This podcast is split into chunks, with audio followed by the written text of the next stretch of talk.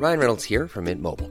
With the price of just about everything going up during inflation, we thought we'd bring our prices down. So to help us, we brought in a reverse auctioneer, which is apparently a thing. Mint Mobile unlimited premium wireless. Ready to get 30, 30, bit to get 30, bit to get 20, 20, 20, bit to get 20, 20, bit to get 15, 15, 15, 15 just 15 bucks a month. So, Give it a try at mintmobile.com slash switch. $45 upfront for three months plus taxes and fees. Promo for new customers for limited time. Unlimited more than 40 gigabytes per month. Slows. Full terms at mintmobile.com. Hiring for your small business? If you're not looking for professionals on LinkedIn, you're looking in the wrong place. That's like looking for your car keys in a fish tank.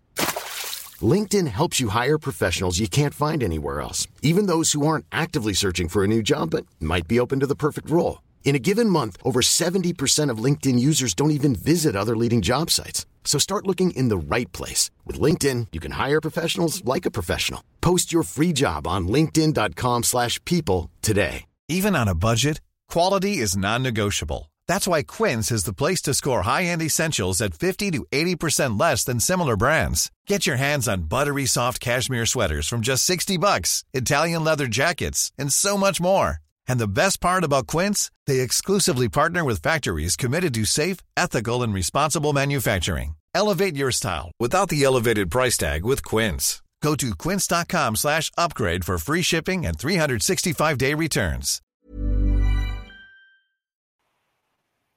Ladies and gentlemen, good evening. Monday night, 8 pm. We are back in our usual spot, and it is the online darts live lounge with me, Phil Bars, Jack Garwood, and Lee Boyce. And we are starting 2023 with an absolute bang, boys. We know the schedule now, we know who the tour card holders are, and from now it's action all the way.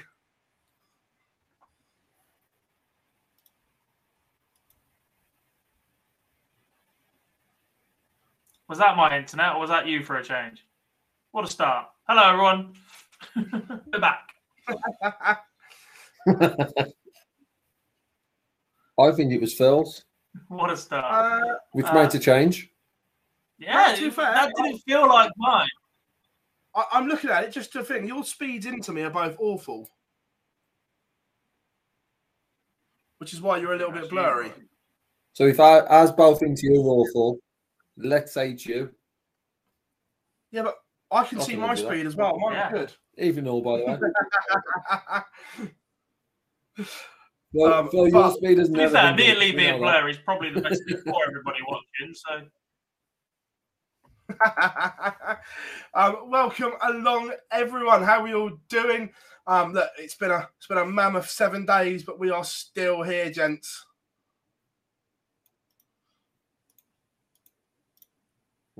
We. A lot busier for you too. not seen Boyce in ten days. Yeah, a lot busier for you too. Not nice to be back on a Monday night. It feels a bit weird. When I was setting up, I, in my head, I was thinking, is it Wednesday? Is it Thursday? Maybe we're doing it all over the place at the minute. It's nice to be back to Monday. Yeah, I know, ab- Track these days. absolutely. Um, yeah, look, the uh, the necessity to do it on a Wednesday, it it was it worked all right to be fair, but look, it's not it's not our spot though, is it? Well, if if we'd have waited, just imagine that this show would have been a World Championships review plus Tuesday plus, plus World Series. It just wouldn't have happened. Oh, Thirty we'd- time we'd have need- done into thirty time would have done into World Cup stoppage time, wouldn't it? It'd have done that much further. So But it's still been here the next day.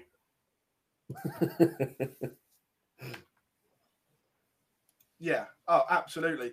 Um, welcome along, everyone in the chat room as well. It's absolutely rammed already. How we doing, Tommy? Second uh, zone is in. Kieran, Rose, Dave. How we all doing? Andrew, Alex, Bob, James, Lewis, Jamie. Of course, Juanita is in. How are we doing? Carl from Darts Tracker is in. Good evening, buddy. Uh, Frank, Kieran, uh, Daniel, Steve, Owen, G Adventures is in. Uh, I'll tell you what, chat room's rammed already. Uh, Simon is in. Right, boys, where, where are we starting tonight? Because there's just been so much darts going on. It's it's unreal. Where do you want to start You tonight? us. surely One we have week to we'll start actually plan Tuesday. Yeah, one week. Yeah, that the only week we can plan it is the World Championships when that is the uh, the one and only. But the rest of the weeks, not planned. off the cuff. Rock up and see what happens. That's what we do, isn't it? Um, Talking what we have done, nonsense. we've shared some links on social media. So uh, share or a retweet would be much appreciated. And of course, I like as always. All I'm going to say is Allez les Bleus. That's it. That's all you need to know. Mon français, un dart. That was your favourite thing of the whole Q school, wasn't it? Um, Just shouting Allez les Blue," yeah. That along with random niche song references, yeah. oh, what was the one that was absolutely random but brilliant? Ju- That's just that just explains me, mate. Random, correct. Um, we'll we'll start with Q School um, because we do know the tour card holders now, and um, again, thanks to the PDC. Oh, wrong one. That's Michael Smith. There we are. Um, could you imagine Michael Smith going back to Q School? Probably get beat in the final. um, look, I, seven days. We can't go into it all, but we can talk about the ups, the downs, and stage one. First of all, there is one name that I just can't get out of my head. How he hasn't got through stage one is Wesley Plaisier, because the man Yeah. was mustard on the Euro Tour. He was. Was it count back? He missed out on the European Championships by, I think so. and he hasn't got More, of more stage one. Importantly, he's the WDF World Master. Yeah, He's literally won one of the biggest events in the world just a few weeks ago. yeah, uh, it's it's absolutely bonkers how this man did not get through stage one. and, and sometimes that's just the way Q School goes, isn't it? We talk a lot about the one two eight being the best one two eight in the world. Sometimes it just doesn't quite play out that way. You look at some of the guys that have failed to win back tour cards or failed to pick up a tour card this year. Wesley Plaisier is is one of those standout names, but can we honestly say we have the best 128 dart players in the world at this moment? on the PDC tour? Oh, I don't think we can. I don't think we ever can. And that, that's not a slight on anybody. That's a slight on the system, the format, and the form and ability changes over time. No, I I fully agree with you there. I don't know what you think, Boyce, but because of the way the system is, I don't think we'll ever have the best 128 players on tour.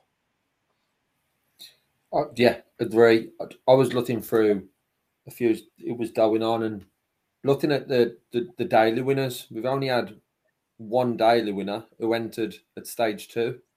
The rest of the daily winners come from stage one. So yes, we can talk about the the top or a lot of the top players being in that stage two already, because they've previously dropped off the tour or challenged Dev and all them sort of places that come into account. But the fact that the people in stage one have had those four days sort of practicing.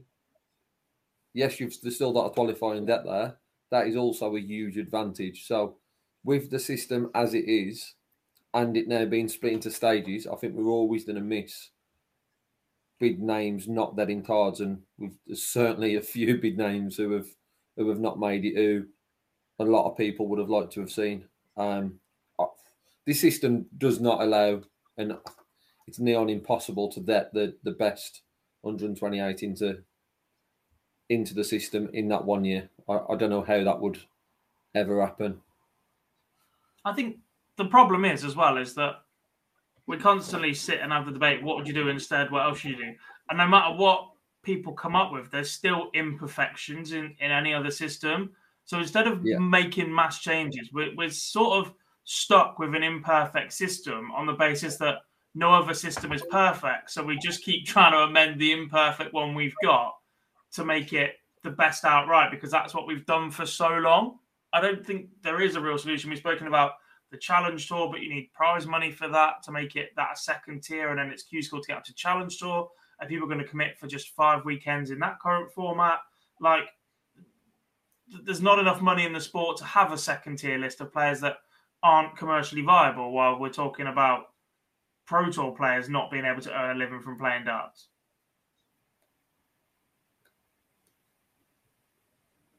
Yeah, no, it's it is it is a tough one, but we might as well, as, as we've touched on the iceberg now, it's though, how do we make the system better? Because at the moment it is flawed, and it comes up that we had one in Europe win a card by not playing, and then we had one in the UK lose a card because he played. In in, in any sport, yeah. that cannot be right. That by not playing gives you an advantage. Well, we were two results away from a player getting a tour card based on their average for the week because they'd had exactly the same record as someone else as well. Like, let, us not forget we've got away with with that as a story, as a as a main headline here right now.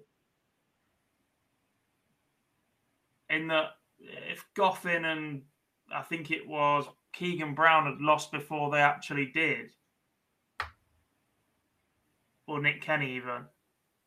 If they've fallen around, if Goffin had fallen two rounds before and, and Kenny around before, there's a chance that we'd have been looking at a was it McGeeney Whitehead split based on leg difference?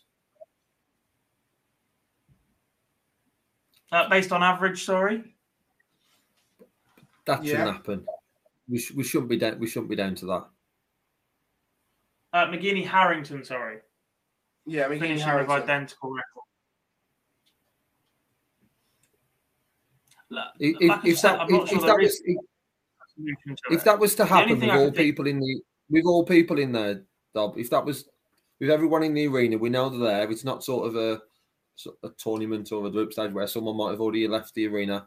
For me, if there's a chance, the only way that, that that's solved is uh, head to head, one off sort of game. If you are matching on every single criteria, that's the only way that you can do it that's fair because the result then is dependent on what happens on the dartboard. And it's not happening on do you turn up, do you miss out, do you, you know, tactics behind what happens on the dartboard. It should all be what happens on that OT, and that for me should be something that's in place. With I know the drama of a, a nine dart. I know the drama of a nine dart shootout. Yeah, not even nine dart shootout. Give another match. That's yeah, for a well, two-year what people people moan about when that happens and when it's happened at the Slam and it's happened at the Super Series. However, what's happened there is someone's done through determined on throwing darts at a board, not on an average over what they've done previously, whether it be nine darts or whether it be a, a best to 11 or whatever it may be. For me, it's got to happen on the oche. There's then there'll be a decision about made what's right. What is the best game to sort of play to decide that? Is it another one of what they've played throughout the whole tournament? But there's it should be something relying on that and not someone missing out or down the card by not turning up. Well, the, the best way to explain that, why we don't believe that that average would have been the best way to solve that either, is that I can win a leg of darts in 13, 14, or 15 darts. The outcome is I've still won it on my fifth visit, which means I still have to be in a position to do that. My opponent still has to win the leg in four visits or five visits, depending on if they've thrown first or not there's a 15 points difference in the averages between me throwing a 13 dart leg and a 15 dart leg, but the outcome is still the same. I've still won the leg in the same turn.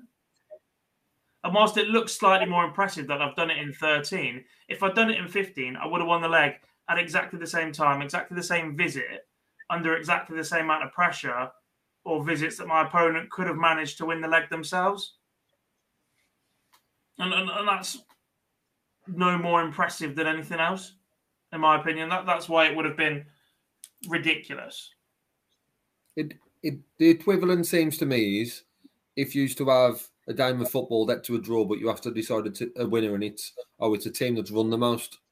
It's just a stat. It's something that we relate to as a stat, but it shouldn't be the base of what that result is.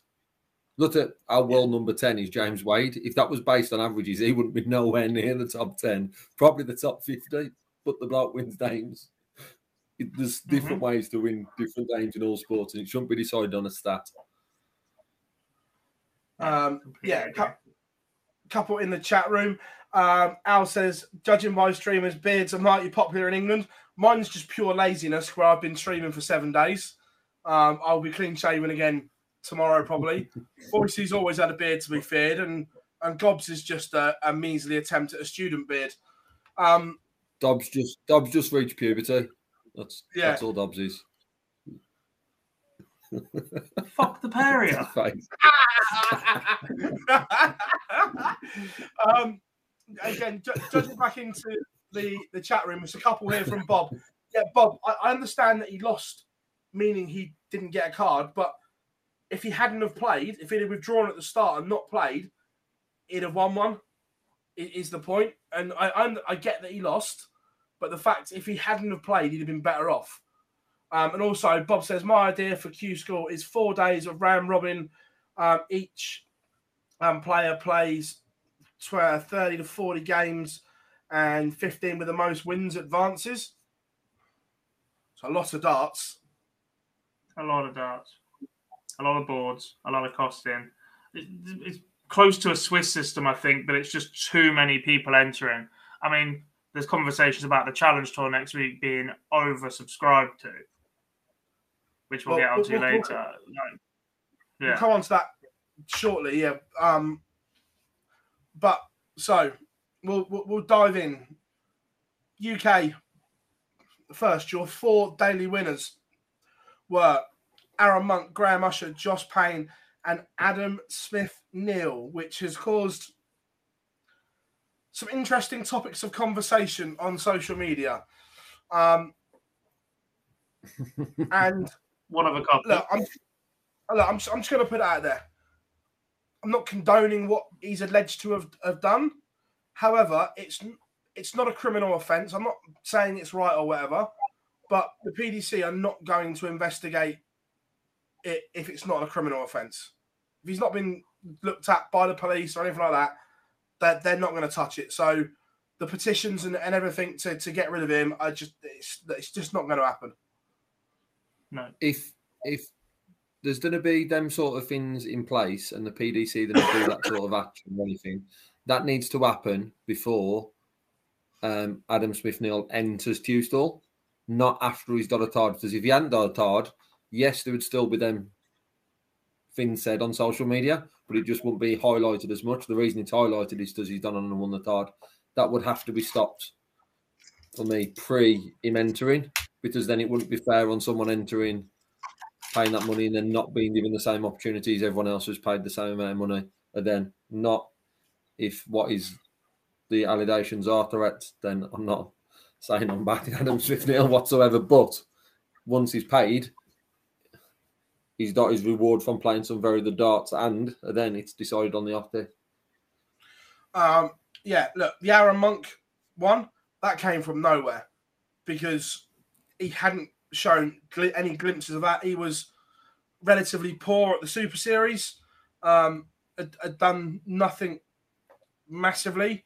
So for him to win on day one, that kind of come out of nowhere.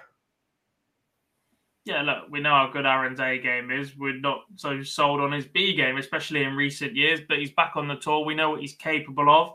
We know that he's capable of getting himself into just as much trouble as well if it goes that way. Uh, fair to say that the DRA are looking forward to uh, quite a few of these boys returning to tour, but look, to go and win it outright in as confident a manner as Aaron was, he was telling people at the start of the day he was going to win it.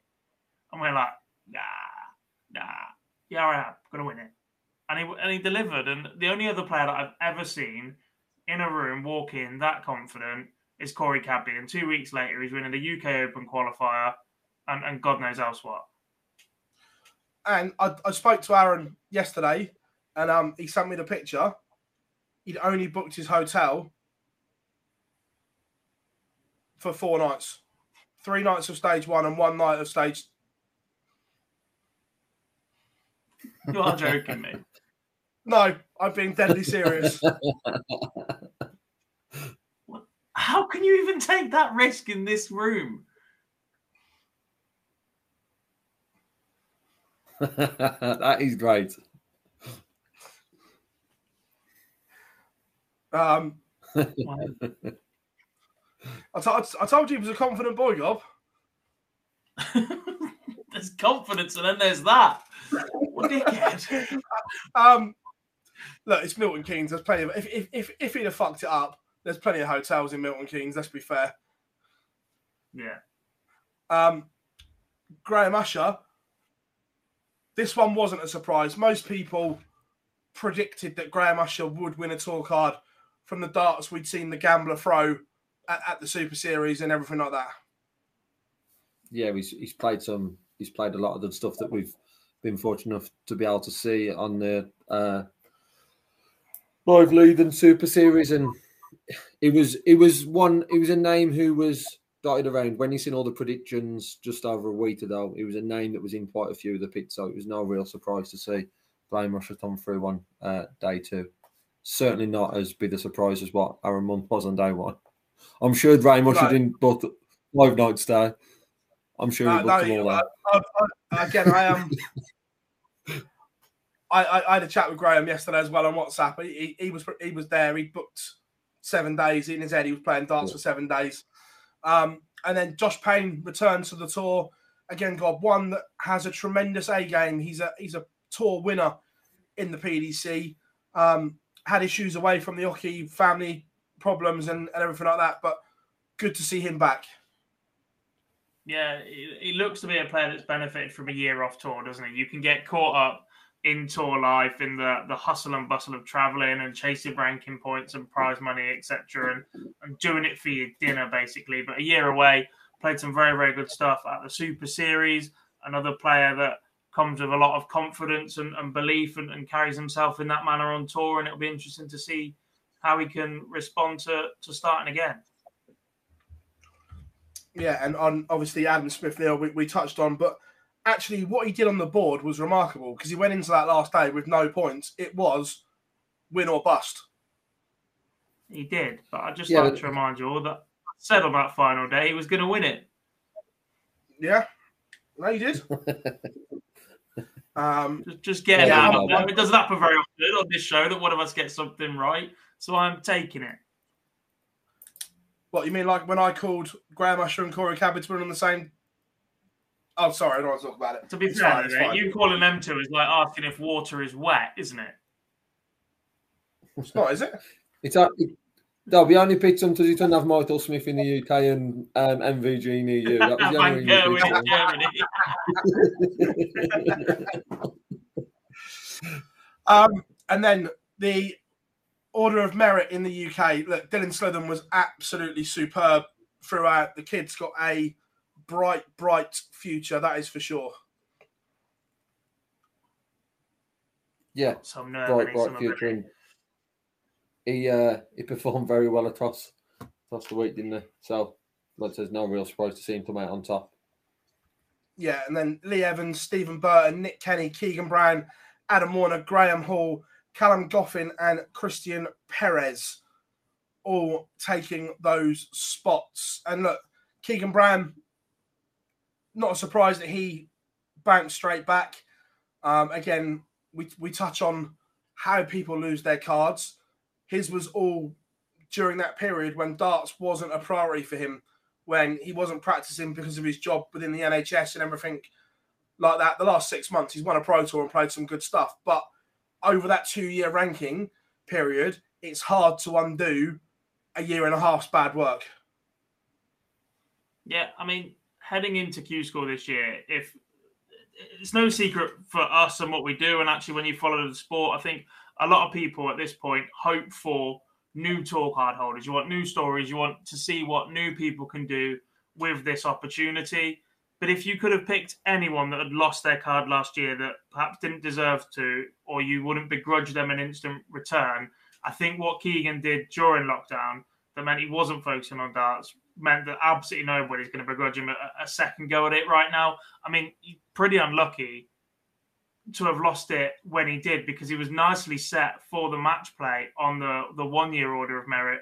Um, So he's, he's got to start again, which is a shame. But like two more years at it, we know what quality he's got. Um, Graham Hall, again, coming through the JDC, we'd seen the, the bits that, that he'd done. He had a good UK Open run as well as one of the the, the, the qualifiers. Um, Adam Warner, one of the stories as well, him winning his week at the Super Series funded him to be able to go to Q School. But again, this opens up the, the system that he's done well on the ADC as well, and within uni darts um, as well. It's a real pathway now that, that, that we're seeing and, and breaking out. It's not just playing the pub anymore. There are genuine avenues and routes to get to being a professional now. Yeah, I think I think we've mentioned it before that as much as there's a lot of controversy away from the PDC, to be an amateur darts player right now is the best time to be that amateur darts player and try and break into becoming PDC because the amount of opportunities.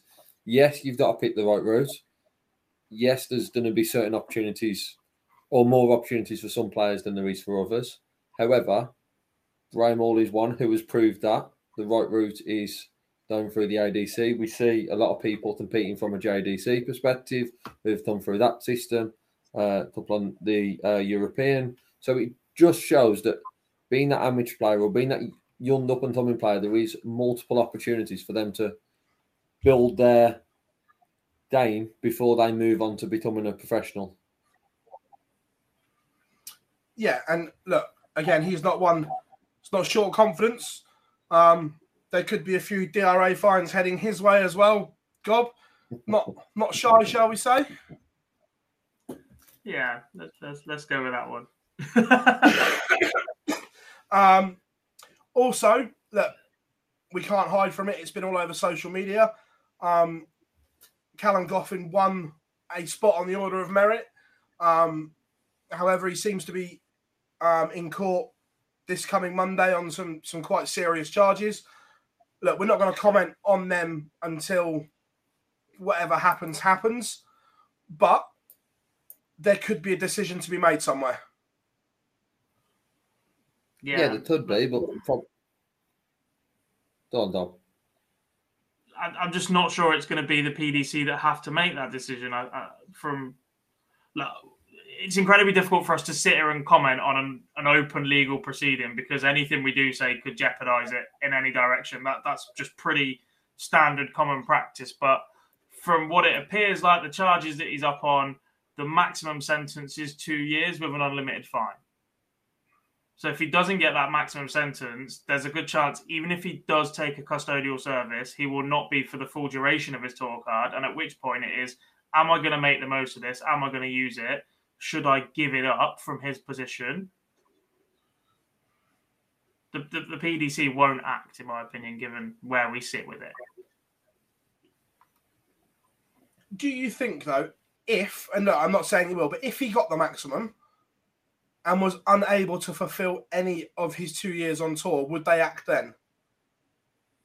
Only, only if he takes it. Well, even then, no, I don't think they would.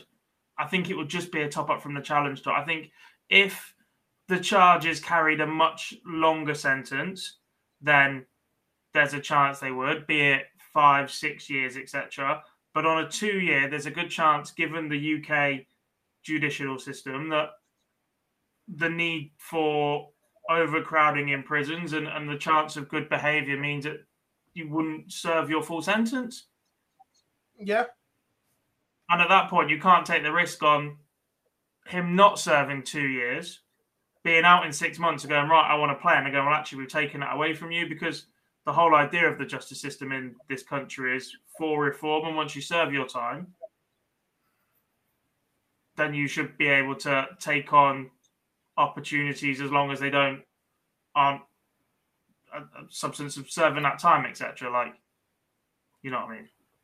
Yeah, yeah, no, no, yeah. I get it. Which is why I said, look, we, we, we weren't going to dodge the subject, but also we're not going to go massively in on it until everyone knows what what's gone on, basically. And the twenty third is the date by all accounts, isn't it? So we, we should find out in and around then. Moving into the EU, the outright winners Jeffrey Sparidaans, Corey Cadby, Jeffrey de Zwaan, and Robbie Knops winning outright. Um, look, the, the one standout name on there, let, we might as well go straight to it, is Corey Cadby. Um, there were a lot of question marks going into Q School. We all know the talent, we all know what he did, but three years away from competitive top end darts, there are always going to be question marks. And we sat here when it was announced that he was back in, it was like, if we get the old Corey, there's going to be fireworks, but let's judge him after Q School. Let's be fair, boys. He was fucking good. he he was just the standout in terms of performances. In stage yeah. one, look, lost a couple of games, but went on to win outright on on one of those days or secure his space as one of the, the top eight, etc. Um, the performances throughout that were solid. The games that he did manage to lose in stage one were of his own doing. They were of missing darts or double. They let opponents back in. He was never played off the board by absolutely anybody. Stage two, obviously, day one didn't quite go to his go his way. Stage uh, day two, didn't average below ninety, even with poor score, uh, even with poor finishing at, at times in that one. Um, and, and, that's where the rustiness is. If he's just spent a few weeks throwing straight at the trebles to give himself as many possibilities at a finish as, as he needs for the last few weeks, then fine and, and give it three to six months on tour, practicing regularly. We, we don't know where he's going to plan to, to live or stay, but if he goes and, and spends time with Damon Heta and, and Dimitri Van den Bergh and, and um, uh, Jose's been been known to to stay in, in that property as well. Some some time with them, finishing on the board, back in that environment, he could be straight back to where he was before, and, and that's a scary thought. I don't think that's no, no. I don't think that's overhyping it either. Like he's what 26, 25, 26 years old, and looks like he's about to walk straight back into the form that he was in when he was pushing the top 16, was on the call, cusp of being phoned up for the Premier League as an entertainer in the first 18 months of being there and, and all sorts. He's, he's, just got frightening ability, frightening belief, and is a character. Look, he's another that has had off oche drama. There's absolutely no way of, of getting away from that, but he's another that has served time for that or, or, or paid his, his dues for that and is, is back with a second chance. Yeah, and look, it's now it's a case of not blowing that second chance. But the funny thing is, boys, is the way the seeding is done for the Pro Tours.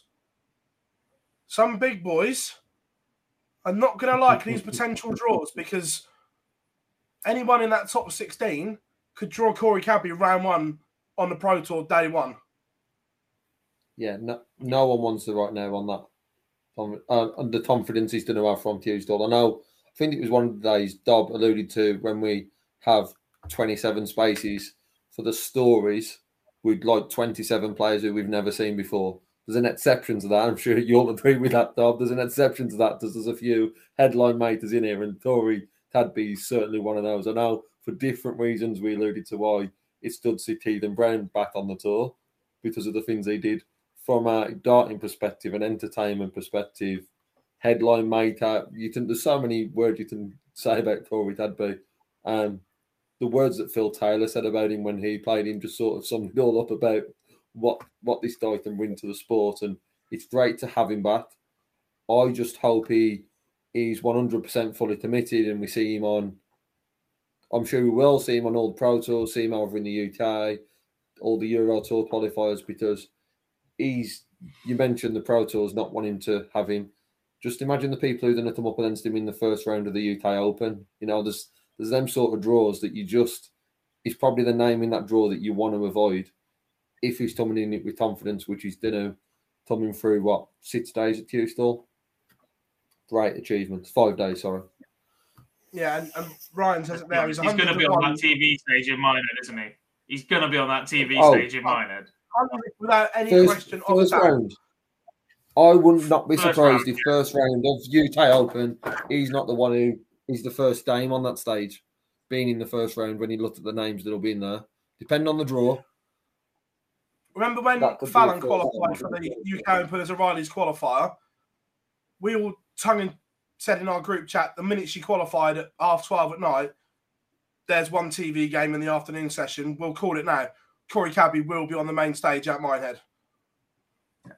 But Lisa Ashton was up there as well. Lisa and Fallon both played main stage that year. Yeah. Yeah, absolutely. And look, Jeffrey de Zwaan won his card back as well. And, and this, this one intrigues me because Jeffrey has all the ability in the world. We've seen that.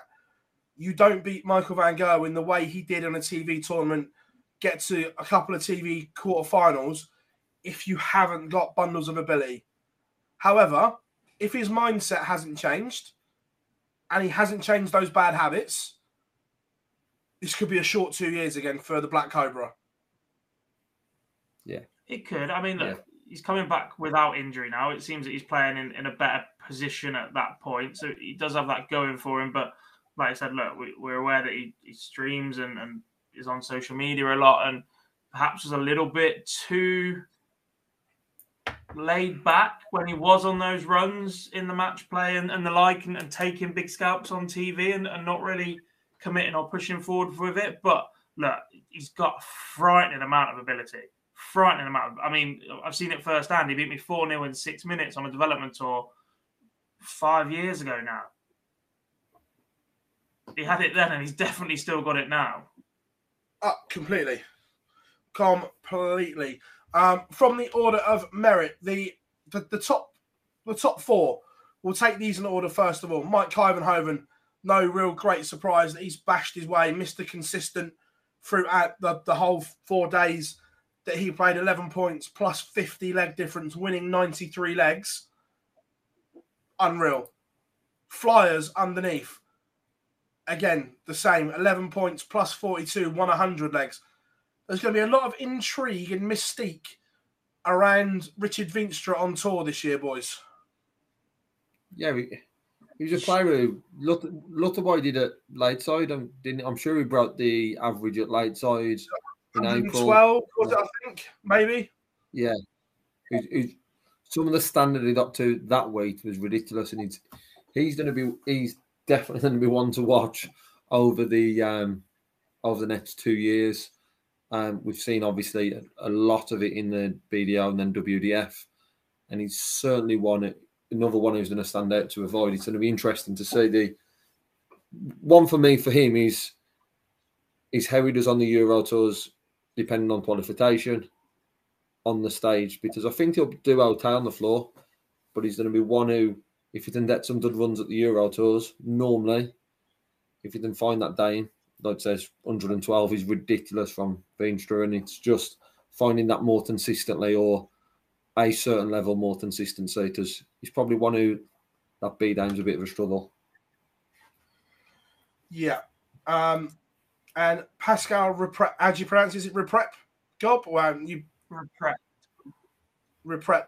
Look, coming into this, no one knew jack shit about this young man apart from he was a young lad and he likes to go to the gym when the pictures on day one went up. However, what a seven days this young man has had. Mad. Absolutely. He's come out of absolutely nowhere. We had one of his friends in the chat room earlier in the week um, just telling us a bit of information about him. All we know is he's a 22 year old, started playing last June, so been playing about 15 months, went to a few competitions, has made quarters and semis. He lost to Clemens in a final in November from 5 1 and 6 2 up, I think it was. Um, as, as far as I know, and what it looks like he intends to is is to give up his dream of being a police officer and run with the chance of being a dart player. He's come out of absolutely nowhere, another fantastic young talent, and hopefully we'll, we'll see where this can take him because a name that we did not know, we'd never even heard of on day one of, of Germany Q School, um, almost snuck through a little bit from stage one in the end after a good first day. Um, but yeah, just so, so good. Yeah, absolutely. And then Ronny Huybrechts back on tour. Again, he was steady as you like. But the much favoured evil Charlie, Karel Sedlacek, will be on tour for the next two years. And again, we saw this at the World Championships, one that's going to cause problems this year. Yeah, it, was one who I, I, wanted to see come through the, the European tour. He's, he's always good to watch, Sedlacek, and huge fan of the uh, huge fan of the uh, shirts, the Mats and Paddy shirts as well, which I'm sure we'll get to see even more of. So good to see Karel Sedlacek back. However, I'm guessing, uh, Mr. Bars, with the next one on the order of merit, you down to be down to our over to our French correspondent in uh, Jack Darwood. Is that right? Yeah, ah, Jack, have you, got some, have, you, have you got some French words about that for us, please? Uh, oui, bon, bon. Yeah, I mean, I said it. I, I, I don't want to sit here being that smug fat guy in the corner, but um, I called this one as well. I, I, there's just less pressure on Labre than there was on Thibault Tricole. Tricole is is, a, is become the Max Hopp to me of French darts in that because he was the first to be in the limelight and, and have a relative level of success, WDF World Finalist, uh, and the various other places that we, we've seen him compete and, and be in it almost felt like there was just that little bit too much pressure for him to get over the line. And and even then, we've seen him not perhaps deal with pressure like other players can do. Whereas the performance levels of of Ladborough over the last six to nine months, we saw him play in the Super Series. We saw his Challenge Tour averages. We've seen him play here, there, and everywhere. Have, have just steadily been creeping up to match the levels we're seeing from Thibault on tour and that I just thought with the ability they both got, but less pressure on on Jax, I, I just felt like he was more of a chance to get in a tour card than Thibault, and it, it turns out that's how it is. I mean, now we have a French tour card holder. The general consensus for the World Cup is if you have a tour card holder from that nationality, you get a World Cup spot. Sure. Right. Did we have one miss? Didn't we have one miss out last year? I felt like we did. Uh, yeah, we did. But was it Boris? It I was think Boris. it was. Um, yeah, well, I'm changing everything. We, we're due however, big changes to the World Cup this year, anyway, aren't we? Apparently, they were promised last year. So, Alain Le Bleu, yes, the uproar last year that France weren't in when we didn't have a French tour card holder was off the scale. Could you imagine if they don't put one in this year? Yeah. Just, Needs well, to be. there is a reason to justify it in that they don't have TV rights, and, and that's a big part of the deal. But I mean, wasn't at their ministry basically pushing for darts to be included as a sport and, and stuff like that. Yeah, uh, it was pretty in talks with the French government to recognise it and, and, everything else like that. I, I just think they need to capitalise on it now. Fully agree. Uh, Daniel Klose and then Gian van Veen. Again, there wasn't a surprise about this one. He was on most people's lists. What he'd done on the Challenge Tour, the Dev Tour, the Super Series across the last year, he was one of the hot favourites to get a card. Snuck in. It was, probably a little bit closer than, than what he would have liked, but the young Dutchman is is there. Yeah, prob- probably a surprise on most people that he he was he got in where he did. A lot of people would have expected him to be a lot higher in that order of merit, if not that one on a on a day. So that was probably more the surprise, but no surprise that he got one. We've we've seen his quality numerous times. I said on the multiple um, organisations, and no surprise to see him now as a tour card holder. There we go. There is the order of merit for the EU. Just missing out as Gob relabeled him. Young Jacob Taylor, uh, Arjen Konterman, uh, Frans Roscher, Dirk Towneckers, Barry Van Peer, Andy Bartons, Tony Elsonas, Max Hopp, John Michael. A list of players all on four points. Um, boys, and look, we go back to it. He's not even on this list, which is baffles me. Lukas Wenig must have been a wicked man in a previous life. Either that or someone just doesn't like him because look, Lukas Wenig is an unbelievable darts player, and the stinkers of draws he had is right up there. Yeah. I mean, not to write off Daniel Klose, but the comparison is I think they're at very, very similar levels. Wenig and Klose. And we've seen Klose at the Super Series. He's, he's got a very Klose is a very, very talented dart player. And I, I think Lukas Wenig is very, very close in ability to Daniel Klose. And the fact one of them has a tour card and one of them picked up zero points, beaten four times in five matches in stage two or something ridiculous, just tells you how much of a lottery Q School can be. Yeah. Oh, com- absolutely. Um, and there we have the UK Order of Merit. Just well, just missing out Conan Whitehead by a leg. Mark McGeaney, Ryan Harrington. It was getting a bit tense. That last couple of hours was right. If he wins, he's safe. If he wins, he's out. And it was got to the point where it was just like, yeah, Conan's done it.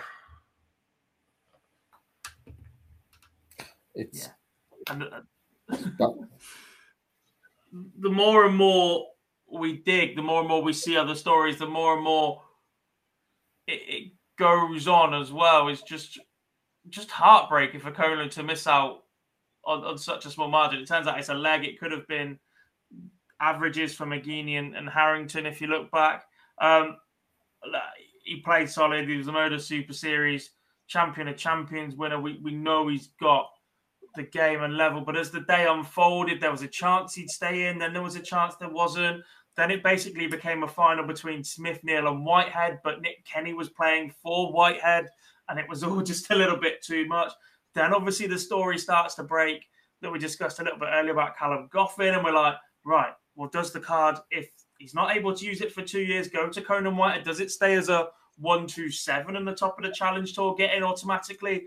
it depends how soon they resolve that before Q School or the first Pro Tour weekend, we guess. It's just I dread to think the mill of emotions that Conan Whitehead has been through in the last 29 hours. You've only got to look at his Facebook to tell you he's been through every emotion possible. Yeah. Yeah. Um, and Patrick says it there in the chat room, the same in the UK. Daryl Pilgrim as well Absolutely. We've seen Pilgrim smashing averages all over the place. Um, and again, that comes down to the the draw of of of, that, of Q School. Yeah, that's brutal. That's the lottery part of his need that draw, because it, it even starts in stage one. You can see some draws that are a bit more favourable. You can see even more so on day one when you've got certain players who are only going to to, to be able to compete on the um, challenge tour. So you've got some who are not at the, the same level as some of the other players. So it is that is the element of the lottery part of Q School, but that's just looking at them. There's so many big names who are just under that line on for Utah six to three, four points. There's so many huge names, and same applies to EU. Lots of big names missing out. Well, yeah. I, I, guess we're going to talk about at some point, but the consistency level of Fallon Sherrock this week was one of the best on show at, throughout the entire week, in my opinion. Scoring was superb, doubles let down occasionally, but actually at times they were back to what we saw when she's winning on the, the Ali Pali stage. And the only player that really dismantled her all week in any game was Daryl Pilgrim. Yeah, and, and even in that early on, she had darts and the scoreline could have been the other way don't get me wrong, yeah. the last three legs, it was a, a, a, landslide. But early on, she was in that game as well. And look, Fallon, I think I think she turned a lot of heads this week. Where let, let, let let's be fair, not so much her, but the stick the PDC have got for in brackets shoehorning her into uh, events, mainly the World Series over the last seven days, she's proved how good a game she actually has, even on the floor. I don't think her TV game's ever been in question because we've said it multiple times that we almost compared it to Dimitri, where brilliant on the stage, but maybe not so much on the floor. However, over this last seven days, it was some effort. One to win her day in stage one, and then a consistency in stage two. And at one point, was it eight or nine games unbeaten? Yeah, there's ridiculous levels from Fallon's game that we've not seen on the floor, or we've seen in glimpses. I'll say in the women's series, but th- those are probably the the biggest answers that she's gave the past week. Is the level that she can consistently hit when playing on the floor to to finish where she has for me is an achievement. As much as she was going there to pick up an atard, the fact that she hasn't been successful at Tewkesbury before and not been in the position she's now has got to take a lot from the last week. And for her personally, how much the hate has really get to her. I know that a lot of it is aimed at the PDC, but for Fallon to go and have the week that she's had, there's got to be a lot of positives from that. That this year can be a more successful year than what 2022 was. Yes, there was a lot of opportunities, and she probably would have liked to have taken them a bit more. But with this performance now, hopefully that'll be the uh, springboard for what she can achieve this year in There's whatever she plays in. We would be, we would be that she There's plays any of the challenge or in the women's. Yeah, a couple of questions floating around asking us: Do we think that she will win a tour card at some point? Uh, yeah, I, I genuinely believe she will. I, I do she'll as well. on tour.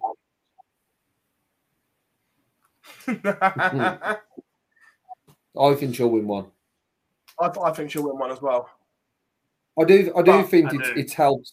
I, I do think it's helped that there's been less press, less pressure on this year than there has on previous years. You don't think there's been previous years where a lot of the talk on social media has been you win a tard, you win the Premier League, not just win the tard to be on the tour. It's if Fallon wins one, she'll be in the Premier League, and that's still to have an impact on the player and all the support base for the player. So I just think with a little less pressure, we've seen what Fallon can do on the floor. Um, yeah. Also, Bob says, "Do we know if, if she's playing on the Challenge Tour this week?" I, I don't know. Is the honest answer.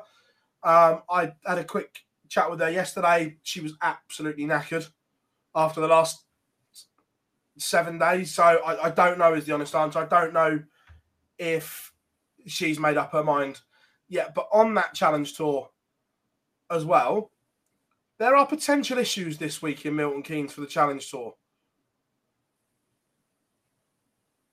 Yes. As in, if the numbers are to be believed, well, I'm not sure. If they get I'm I'm not sure we can get five Challenge Tour events on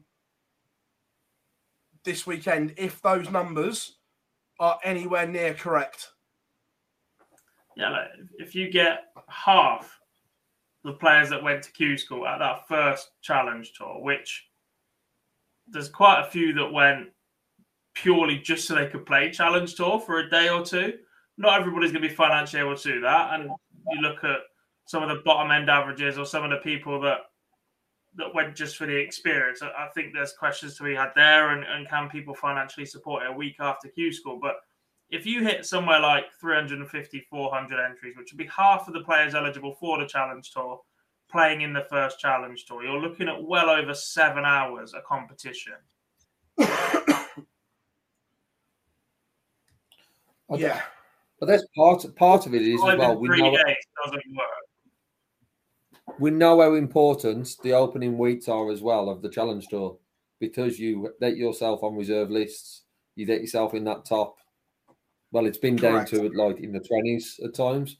The first the first five are in theory, the biggest five until you're playing for the positions at the end. These are the biggest ones. To get yourself on those reserve lists, to get yourself into positions to go on the tour as we've seen so many people go on and progress that way. So they are the biggest. So numbers wise, you'd expect them to be the biggest attended across the year, which is a worry yeah. for five events if it's five. Yeah. I mean, the thing is, it could well drop to three. If, if you get to a point where you cannot physically run two in a day, your option is to drop it to one a day and you run three. Then you've got to find extra weekends, etc. Um, but at that point, Players travelling from outside the UK have got to financially justify chasing three days of Challenge Tour instead of five, which might not be as rewarding depending on an early loss. If you factor in an early loss into one of those three, which is which is more than possible in a room that big with an open draw, are you going to make money back or, or cover your costs to, to go or, or get somewhere close to it? Probably not on just three events. You've got more chance of five, granted. Obviously, your outlay costs are a bit higher, but your returns and, and chances of return on your investment is a lot higher. You can't cap it. However, you look at it, you cannot cap it. Because by not getting your tour card, by going to Q school, you are eligible for the challenge tour. You can't start capping challenge tours. Not Oh, on no, a first come, first serve basis. That's that's not right at all. And also, by being eligible to play in the Challenge Tour, you've got a second opportunity to win a tour card. Yes, there's only one Yeah. spot, but you've got a, you've got a second opportunity with that money you've spent on Q School to then win a card for the following year by finishing in the. Doesn't always have to be top if someone wins through a ranking system, but you've got that opportunity. So the can't cap it for me. If I if I missed out on a tour card via the challenge tour at the end of the year because I was the 401st player to try and enter a challenge tour weekend at the start of the season and they decided only 400 are allowed to play, I'd be raging. Correct. Well, Absolutely. Yeah, challenge tours are 55 pound each. Well, this is my next question. The numbers generated at Q School we know was just under 400 grand. I appreciate that there's expenses to pay out of that, venue hire and, and staffing and, and everything like that. But still, it was 400 grand minus some expenses. The challenge tour, if we get the numbers we've been speculated and told. There's another 118, 120 grand being made this weekend. And at that point, the money being taken in to the money being paid out doesn't really add up. £396,000 on entries and around somewhere between 118 to 123 grand if we hit the 400 mark of entries at Challenge Tour this week. It's a lot of money. Just a yeah. little. Uh, it's a You're looking at over half a million in a week in entries. And we're paying out what? Hmm. 10 grand at first prizes next week. And know, yeah, there are costs and stuff, but it does make you wonder how much of that is propping up Pro Tours, how much of that is propping up a major somewhere. yeah. Uh, Lendl, We I don't- the illusion as to why the PDC weren't affected during COVID and lockdown. Let's have a look at Q School. exactly. Well, if every event is self-sufficient, let's have a look at Q School. Um, but but Barry's top up fund came from four or five years of just Q school money. Uh, Lendl, there are 32 boards gob up for the challenge tour this weekend. Uh, yes, it's the same setup from stage one. They didn't take any of it down. They're staying up a week. So 32 match boards if needed, plus eight practice. Uh, so there's 40 boards available in Milton Keynes. Obviously, they won't turn those Yeah. practice into match boards because they're set up different. They don't have the encasing down the side. Yeah. Um, and Lendl, I don't think there's any more room to, to put any either there. I think they've used up all the space. they have any more in the UK. No. Uh, evening, Craig. How we doing? Um, again, chat room absolutely smashing it today. But there, look, that's that's Q School. Congratulations to all the new tour card holders. It's going to be interesting. It's going to be jazzy. The DRA Christmas party will no doubt be in Dubai or somewhere hot and very nice because there are some hot heads on there. Um, and I, and I mean that in the nicest possible way. Um, from there, during Q School, we had a World Series event. The first one. right.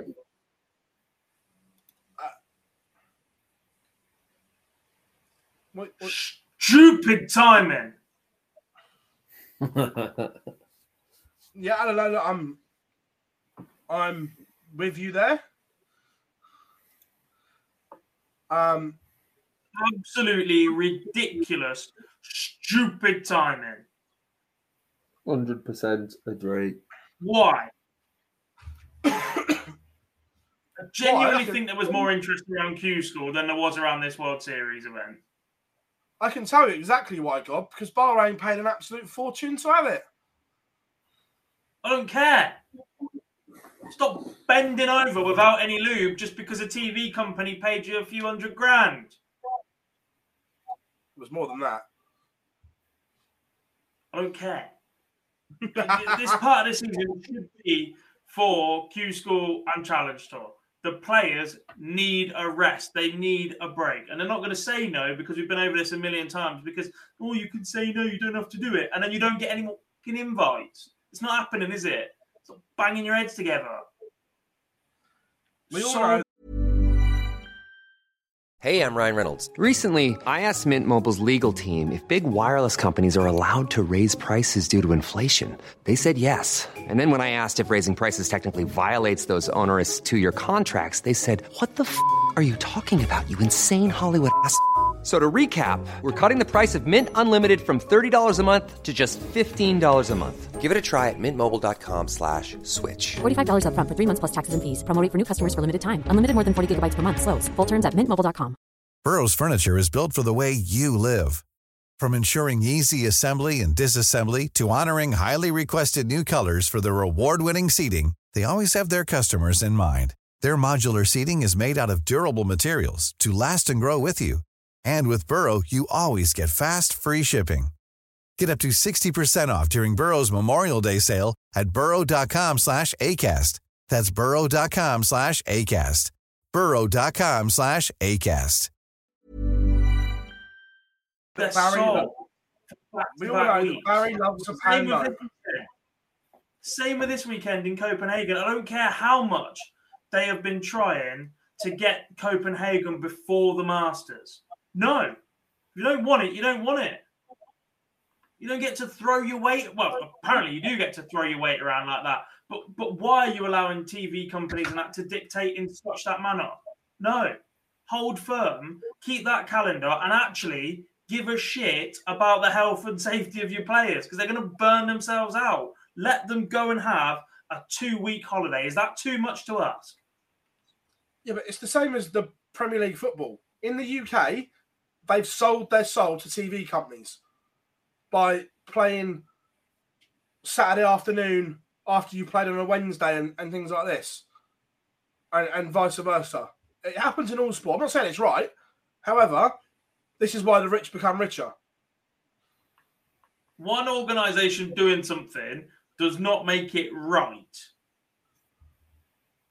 I've just said I'm not saying it's right, but Yeah. with the money we're talking No, offer, I appreciate it happens in other sports, but that, but that doesn't mean it's right. There's still look how many managers kick off about the schedules. Apparently, just mine for months.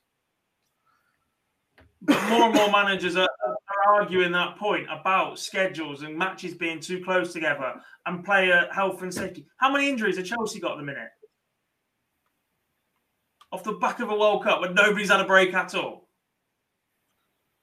Oh yeah, look, You don't get injured in granted, but you still burn yourselves out. Stupid. Lovely tournament though. Well done, Michael Smith. Solid. My world champion. Uh, how we doing, Pete? Oh, good. Um, yeah. Um, so there was there was a tournament in Dubai. Um, Dubai, um, Bahrain, same neck of the woods. It's all out there. Um, spoiler alert: this man picks up another trophy. Um, however, Seen that in it First of all- mate. Did you put that up an hour ago? yeah, that um, was the opening. we'll talk about first of all how it looked. the gap between the crowd and the stage was like COVID times. It was like social distancing. It was like they were the wrong side of the racetrack. Yeah. Um, It was the first of first of many things that didn't go to plan over the two days. um, yeah, look, it was it was strange when you at a ten darter. Normally venues erupt. In there, it was I just like silent.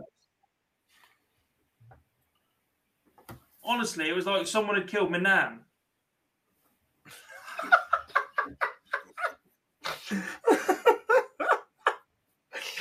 Oh. Um, It was. local until the English arrived on There the was Saturday. Yeah, guys. the- There's three guys pissed up in the back corner trying to get stand up if you love the darts going. I'm sure they'd be booted them out at one point. yeah, and then the expats arrived on the Saturday, and it did liven up a little bit. We had some Welsh flags and everything like that. Um, but look, the, the the first round was pretty dross. That's been timed. It's just Um, I know I guess I know some people social media used to take the meat a little when we had a drop in standard from the World Championships PDC and then we'd go to the BDO. We've now gone from a World Championships to a tournament in Bahrain with eight of our top players, not to say top eight, but eight of our sort of top 32 players. And it just, I think the first day sort of summed up what was all expected, I think. As you said, it wasn't pretty, was it? Got better, Right. but it wasn't pretty day one at all. um, look, the, the the standout from the local qualifiers or the local was was Man Lok Leung, who actually he's got a very bright future. He's got a good action, and he played well against Luke. Been impressive on the dev tour. Like, he's got a very, he's got a. His dart sticker in the dartboard. It's almost like a non-traditional soft tip action. Like a lot of the other players you see from Asia have issues with their darts being very, very flat in the board because that's the best angle of entry for soft tip. It's the best way for the board to receive the darts. His stick up a bit, so he's got something to work off. He can knows if he can go high or low. He doesn't have to worry about switching as often. It's more traditional as a steel tip action and, and way that his darts enter the board. So he can fly around the board that little bit quicker without having to look, or is that in the treble? Do I need to move around, etc.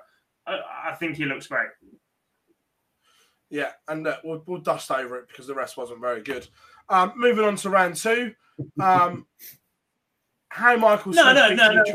We've got to talk about Alan Abi Abi. no, The man went to a deciding leg for somebody that we'd never even heard of.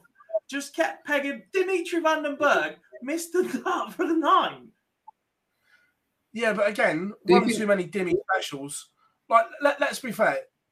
The, the guy's averaged 82 and managed to take five legs off of what we believe is going to be one of the Premier League eight this year. Let, let's be fair. Dimitri was Including shit. 103 checkout and the most bizarre hand grip action I've ever seen in the sport. Oh. Can we just take Oh, a the minute to grip- appreciate the brilliance of that man? Brilliance is a I'm big not letting you word. just move on. brilliance. Brilliance? Yeah, brilliant. We're going with that. What Just time do you because watch? Abdul Nasser Yusuf's leg cost you a fortune as well. Don't be crying and running off. Right, I've just muted him, Boyce, so we can we can now talk proper darts. You can't use the word brilliance for that. That was the opening match following a world championship, and that was brilliance. It, it, it wasn't brilliance. It only just finished. It started four days ago. It was amazing. Um, to, to be fair, moving on to the quarterfinals now. How Michael Smith has beaten Dimitri Van den Bergh, I've got no idea. Because again, it was a shocker of a game.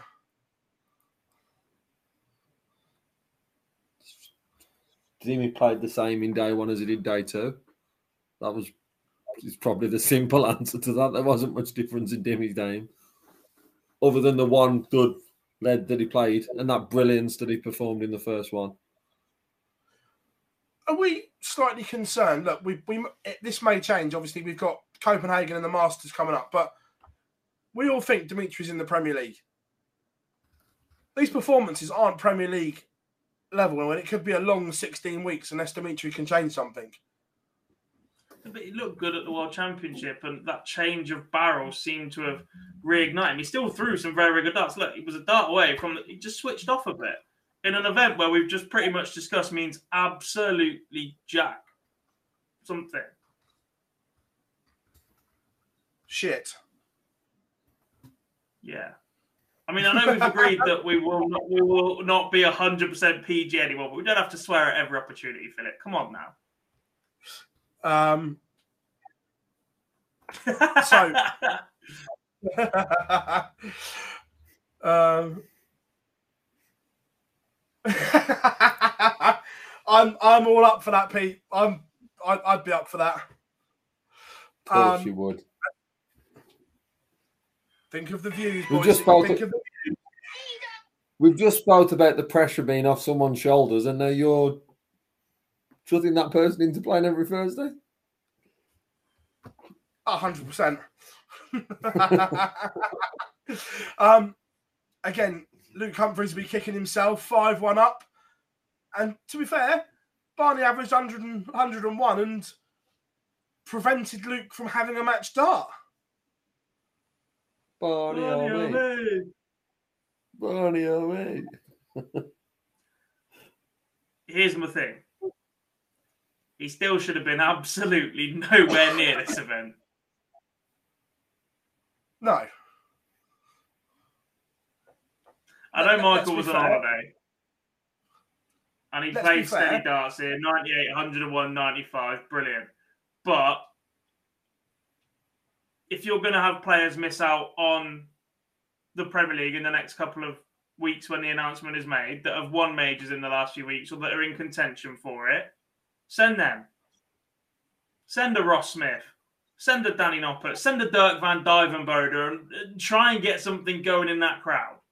Yes, Barney's a big name. Yes, that walk on still does bits. Yes, one of the most recognisable. Brilliant. But there were others that deserve this chance. And yes, it's a glorified exhibition. PDC can do what they want, puts bums on seats, etc. At, at some point, people are going to tire of hearing that the same way that people at home are tired of watching that.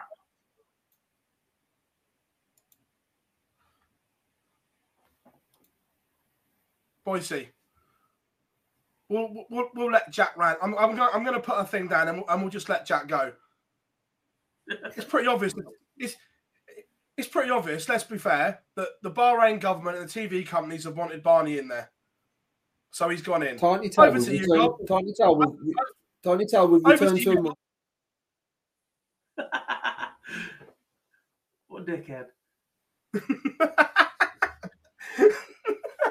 I, no, but I don't think you moan this much when we was on a, a Tuesday or a Wednesday. I think it's something to do with a Monday. it's just a day of the week, is it? Yeah. Yeah, it's Gob's- just the day of the week. Everyone can tell Gob's not a Monday person. I just stupid, isn't it? Come on. Like, if you're about to disappoint us with the Premier League, at least give us some of the guys we want to see. Spread it around. How many? Uh, What is there? Five World Series events this year, so forty representatives possible. Oh yeah, let's put in the same six that we've seen forever. And Barney, who got an extra Premier League because he decided he was retiring a year out because Phil Taylor got a send off tour and his ego decided they're at the same level. Grow up. If we hear much more from you, you're going to be the second member of the uh, Raymond Van Barneveld Club. You will get an entry from uh, I've got Joel nothing against on. When he came back, he won a Pro Tour, fair enough. But he hasn't done enough since.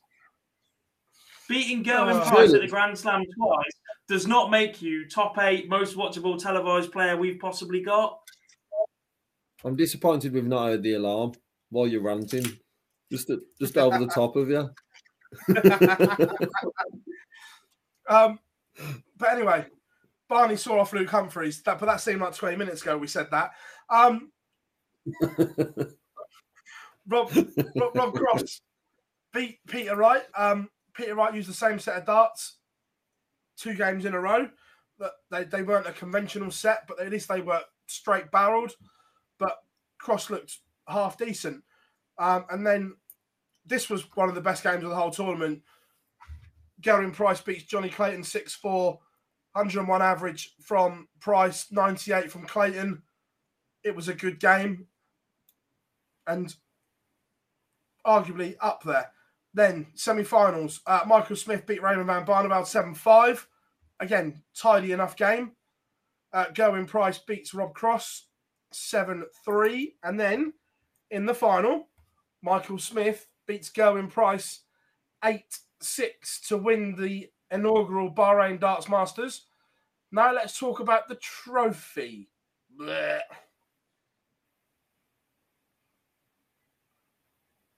To be honest, I wasn't I wasn't sure if he was going to get a chance to see the trophy when they went to an advert. I wasn't sure if it was the end of the show or not. As the headed over to John McDonald and just cut him off mid speech. Um, yeah, it's not one of the finest, is it? No, it's. I don't. I don't know if he's watching, but sorry, Neil. It's on par with the Lakeside Pac-Man Trophy. Let if, if that had to stay in Bahrain in a darts museum, I've got a feeling Michael Smith wouldn't be too disappointed. Yeah, it's it's not great. Leave the pizza trophy alone. You're right, Gob. You've got all quiet on us. I just don't have an opinion on this because I'll get told off I'm ranting. Also, I actually mind this is the winner's trophy, but the poxy little tiny version of it for the runners up was dreadful. This is unique. It's a bit different, but like it's just shrunken. It looks nothing like a fucking palm tree at that point either. Uh, on a on, a- on a brighter note, we've got another World Series event this weekend. Yay! Um, which first of all, we'll, we'll, we'll do the negative again because we have to. Rate that, Pete. Yeah. Um, round one, no live TV coverage again. TV highlights at 6 a.m. in the morning on the Saturday.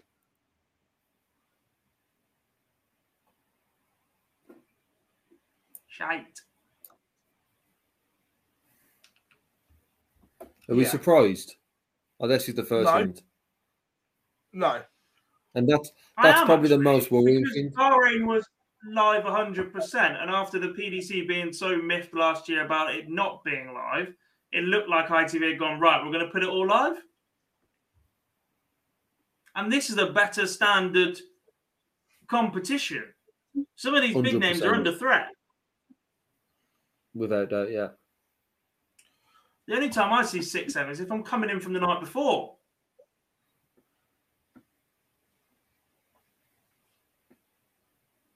Yeah. It's like- it's it's not great.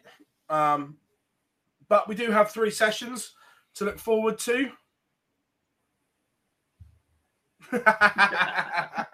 The last one was shite. um, looking at this one, uh, Michael Smith, Darius Labanauskas, Luke Humphries, Marko Kantele, Peter Wright, Daniel Nilsson, MVG against Andreas Harrysson, Gerwyn Price against Benjamin, yeah, him, Reus, uh, Dimitri Van den Bergh against Madars Razma, Rob Cross against Vladimir Andersen, and Johnny Clayton against Daniel Larsson. Good lineup. I like this. Yeah, a few in, a few are in trouble.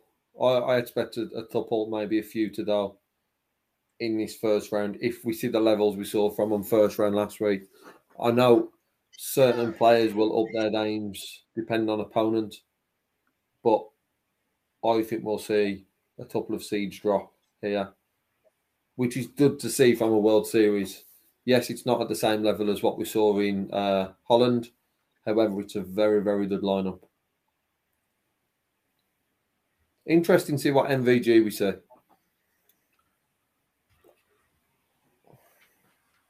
A suntan one. I actually, I actually think the timing of this is quite funny. Imagine throwing your weight around to get the event when you want it, and then not being broadcast live to the biggest darting population in the world, i.e., the UK, because there's two other sports on already on that broadcaster, and you can't force their hand. I'm all over this. Uh, evening, Lau. Hope you are good. it's not live anymore. That serves them right. Um, yeah, look, you say what MVG we're going to get. Judging by his Instagram, a suntan one. Because it looks warm.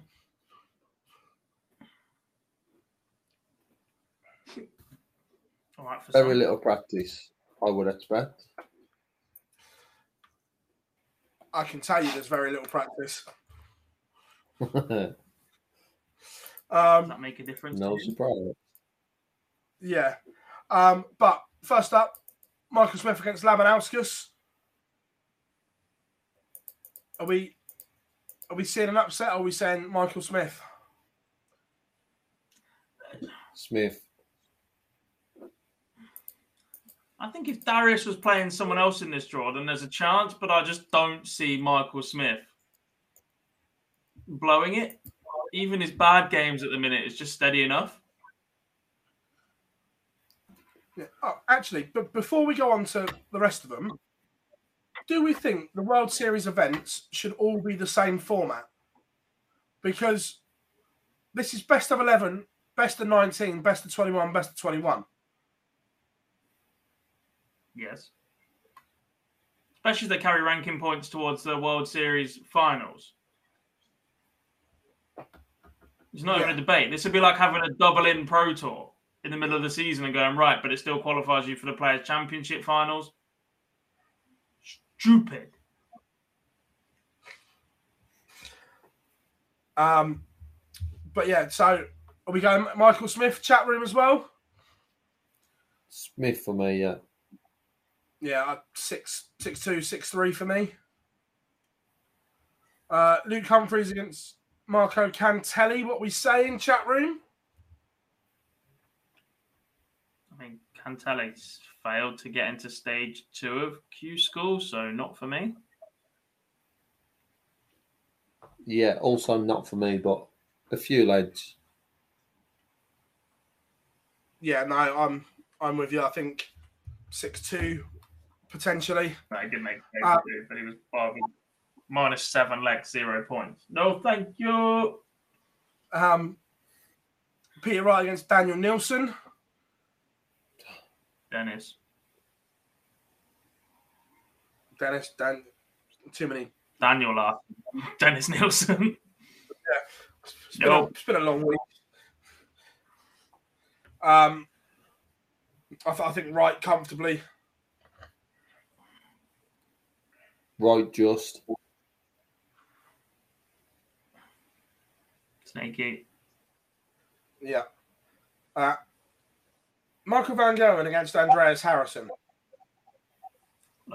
There's a, there's a chance you get caught out cold, but if anybody's going to take advantage of it, you'd want a Razma, an Andersen, or a Labanauskas there.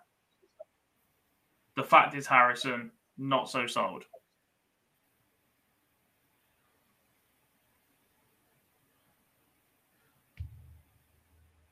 The fact that Michael Van Gerwen is flying halfway around the world, literally going straight to Copenhagen, is a slight concern. The fact it's a short format, first round, helps, where normally it's probably the opposite.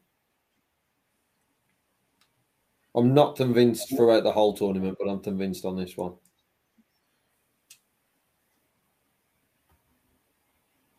Gerwyn Price against Benjamin Reus.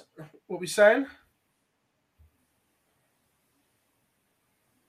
I don't know a lot about him. I mean, I'm currently looking at his results. There's a big. So whenever Arjun Kontaman at the World Masters, but PDC World Youth Championship, beat Owen Maiden, but got uh, lost to Owen Maiden, but beat Fabian Schmutzler. Lost to Belmont in the World Europe Cup. Beat Portella in the Swedish Open. Still not convinced he's got enough to beat Gezi though. Yeah, same. No, I'm with you. I think price fairly comfortably.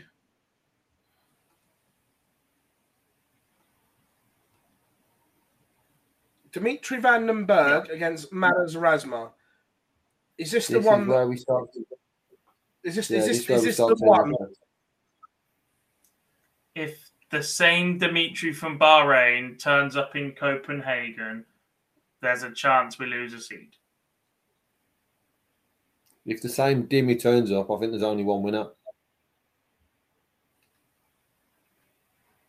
I don't think it's a chance. I think Rasmus a better, a lot better player than that.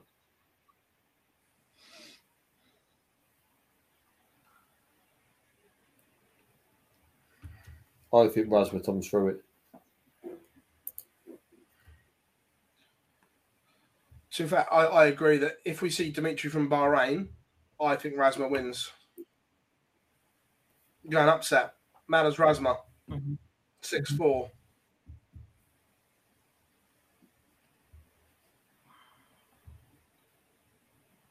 Rob Cross against Vladimir Andersen.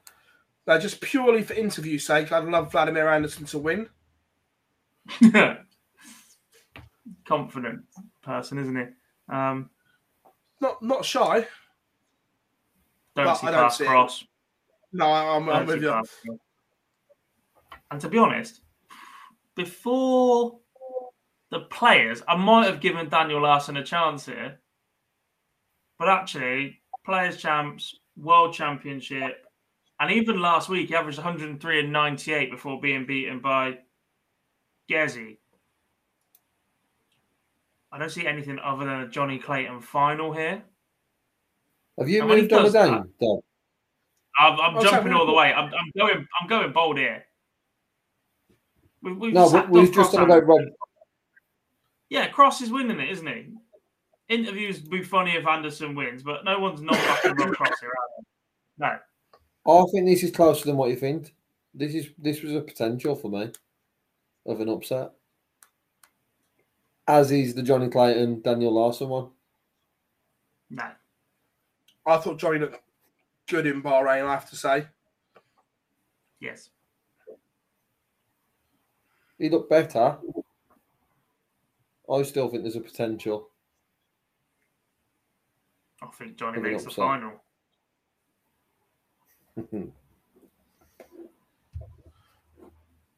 All right then, let's let, let, let, us do it. Who wins, and who do they beat in the final? Chat room, come and get involved as well. Who wins? Who has a mare? Who's shit? And who's triumphant? Simple. I already know. You went full John. You already know? Yeah, I already know. Yeah, I know. Yeah, I know. Are we- I got it. Are we watch are we watching this on delayed coverage? If you already know. Uh, you know I got Smith Neale right yesterday? I've got this in the locker as well. Job done. I'm doing boring, same final, same outcome. Week on. Smith beats Gezi. Yep. Yeah. Wrong. Philip? Yep. I'm going for Gerwyn Price beats Peter Wright. Wrong. Wrong. Fools. You do know if that's right now, he's gonna clip that little bit. he ain't got the time to go back and do that at all. Uh, Johnny Clayton hands Michael Smith his first ever defeat as world champion in the final. Heard it here first. And then they delay the Premier League announcement even more.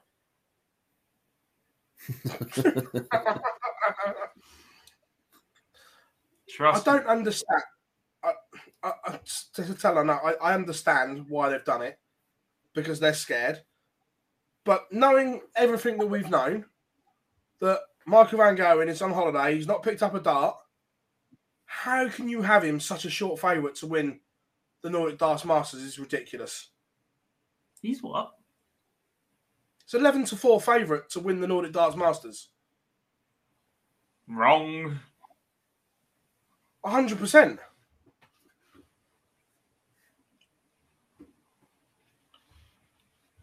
One hundred percent. In the same half as the world champion. Wrong.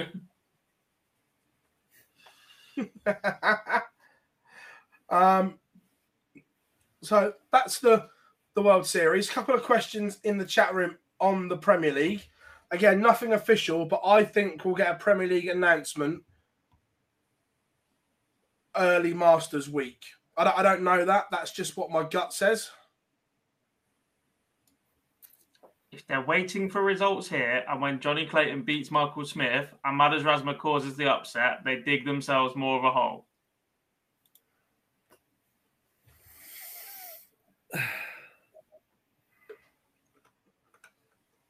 So, is your opinion changing who you think your eight is after these World Series events?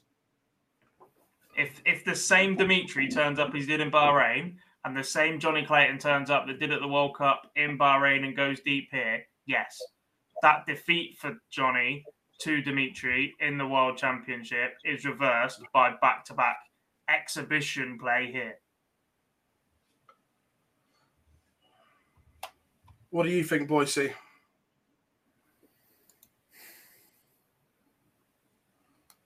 I'm off. My theory is the re- the main reason for the delay is a certain German player who we're not seeing anymore. But I can't see any other reason. You can't surely be waiting on your Premier League based on a World Series event. Yes, I know we've seen it with the Masters, but that is your your rant, your top twenty four ranked players.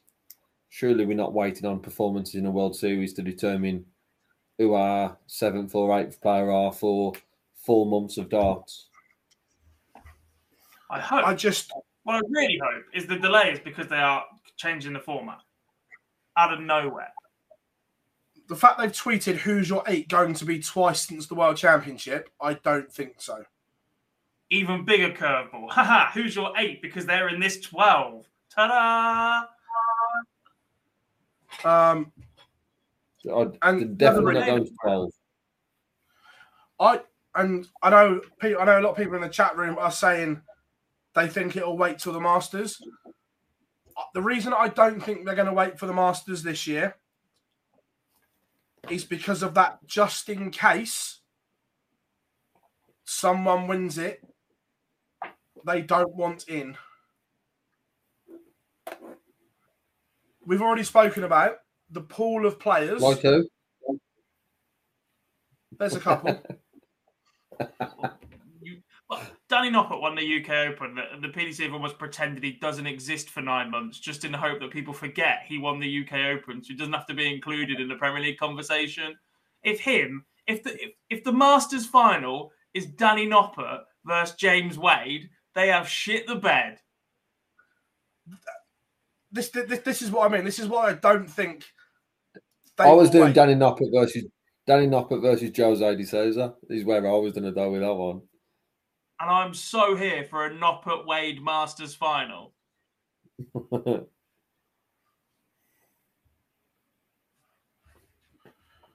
um, and, and that's why I don't think they'll wait because of that risk. They've, they've, they've gotten away with it the last few years. In relation, it's worked out that Joe Cullen and Johnny Clayton have gone on and won the Masters. That they, they, they've got lucky. I'll tell you what, Jack. If Josh Rock manages to win the Masters, he deserves it, mate. Yeah, as I say, if, if, if, if Josh Rock wins the Masters, because he's 12 places out of qualifying for it, and there's no event for him to change that. yeah. Um, we, we've spoken about there's eight places, but realistically, there's probably 12, 12 players you could pick, which will be an exciting Premier League. Let's be fair, there are players in the Masters that aren't in that equation. Yeah. And I just don't think they will risk it going south.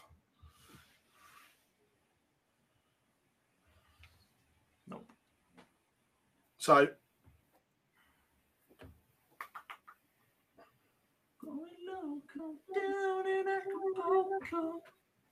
Um, but we we will see. Um, a week in darts also.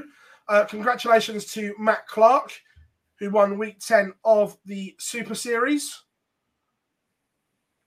Um, played well. Kevin Painter, brilliant in the semi final. Didn't get going in the final. Um, The also, big, big to a bit of form, ready for the seniors. I was about to say that brings me nicely on to, to the seniors. The last invitational pick was announced today. Scotty Dog, Scott Mitchell takes the last invitational space. And in my opinion, right now, based on form, is favourite to win. He's certainly in that conversation, is he? I mean, there's a couple of players that didn't go to Q school that that would be up there. We saw Phil Taylor edging towards competitive last year, two finals since spent seven grand to have his um, eyes laser corrected and, and put in a lot more work. We've seen him play in exhibitions in the last couple of weeks and, and perform better, granted over a smaller distance. Uh, we know how dangerous Martin Adams can be. You've got Dozer coming in. We've announced Leonard Gates just a couple of weeks ago, but Scott Mitchell, been there, done that. The pace might upset a couple of people, but the ability that he averaged 92 on tour and managed to lose his tour card.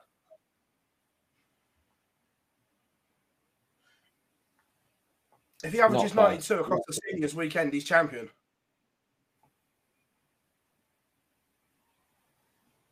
pretty much. Over that format. Um, yeah. Um, we'll cover that in question time, Jeff. We'll, we'll answer that in a minute. We're just doing a roundup of a week in darts. Um, so, yeah, that's that. The draw live s- next Sunday, Gob. Not this coming Sunday, the Sunday after. Yes. Yeah, live from the venue in Reading at the end of the qualifier. Uh, John Lowe will be there conducting the draw, I believe, with our friend Derek from the title sponsors, Jennings Bet. Uh, The qualifiers are going to be insane. You look at the level that Andy Hamilton just produced over Q School. You look at the players in contention at the top: Darren Johnson, Andy Jenkins. You, you've got two lists to contemplate. Will we see Lisa Ashton in Reading, knowing that she's very, very close via the money list and that a good weekend there might keep her in contention? Colin McGarry's played on TV at the back end of last year. He's up at the top there, the rankings. Dave Prins, Richie Howson's already qualified via the money list, but there's still the other spot there. Obviously, Reading should be very, very competitive next week. Jim McEwen, Mike Huntley's already qualified. Just chucking names out now, but I'm proper excited for next weekend. Just on one of them, the Dave Prins shoulder injury concerns me. Doesn't it? Doesn't because he still played brilliant darts last week. And the first qual- weekend of qualifiers, he made the quarter final of the Flyer on the Friday night, I think it was, playing on 19s. He Couldn't throw it high enough up the board without being in pain, and he still made uh, went a deep run on the Friday night qualifier playing 19. So he's comfortable enough to do that, and he's had some time to rest it. Um, Hendo is 50 in May. Is that right? Yes. Could we see Hendo? the the list of names that the list of names that's on uh, Dobbs' computer, they're uh, the back end of forty, soon to turn fifty. That list he's ever growing. Graham Usher was one of them. He was very, very close. Peter Jacques turns 50 this year. Wayne Mardle is 50 this year. Uh, I think Colin Lloyd isn't too far away either. Um, there's a few in there, don't you worry. Um, no, we, Yeah, we haven't really discussed Hendo, Johnny, but we, we, we can have a, a little go now. I thought Hendo was unlucky at Q School. And I genuinely think a year playing some some ADC events, some Super Series, maybe some seniors if he wants to once he turns 50, I think Hendo will be a danger at Q School next year. Yeah. He started playing better towards the back end of the tour. I think it was from October onwards. He was averaging mid 90s again. It's just too little, too late for him. When your body changes as drastically as John Henderson's did, a lot of that was, I think he lost a lot of his form in that. Part of his action is, is so rocky and methodical. There's a bit of muscle memory that goes into that as well. And obviously, we had lockdown where nobody was really playing any darts. And I think he's one that struggled to recover from that. Didn't put himself on enough Euro tours, didn't put himself in TV events often enough, and, and, and fell off basically at the back end. But the performances were better. We saw glimpses over Q School. There was just key moments where it wasn't quite there. And again, that's about the drive and, and the performance. He's still good enough to be back on that tour if he wants it. And a year out might just be the best thing for Hendo. Yeah, a- absolutely. Um, so what else have we missed in a birthday, week? in Jamie. darts? Happy birthday, mate. Um, what else have we missed in a week in darts before we open for question time?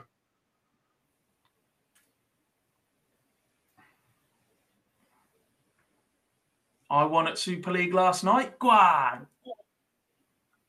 Average? Yeah, I was. He's four from below. 31 on the Uh,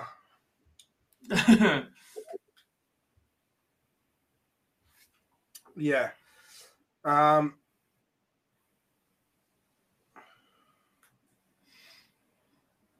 Twenty-seven missed darts at doubles in four legs, and I still won all four. I missed tops for a Shanghai for a fifteen darter in the opening leg, and won it in thirty. Welcome to the dog and duck. Fell apart, and the rest of the match wasn't much better. Um, yeah, Ryan, we can tell you exactly why it starts so late. So, Sporty Stuff TV bought the TV rights for the Super Series, and they cannot show it until their dog racing finishes at nine fifty-five.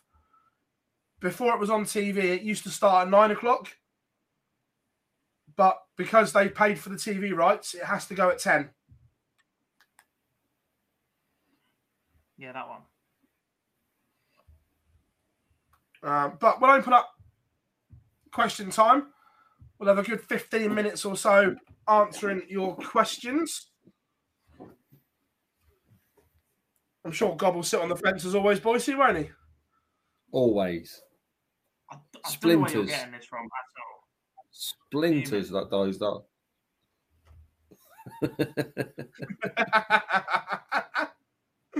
It's just the Uh, Monday, I'm telling you. It's just the Monday. Do you know what? As of next week, different man. 100th show, which we promised why a are we lot we're moving going to to a deliver, Tuesday? bugger all different to what we normally do. Because that's just what we do.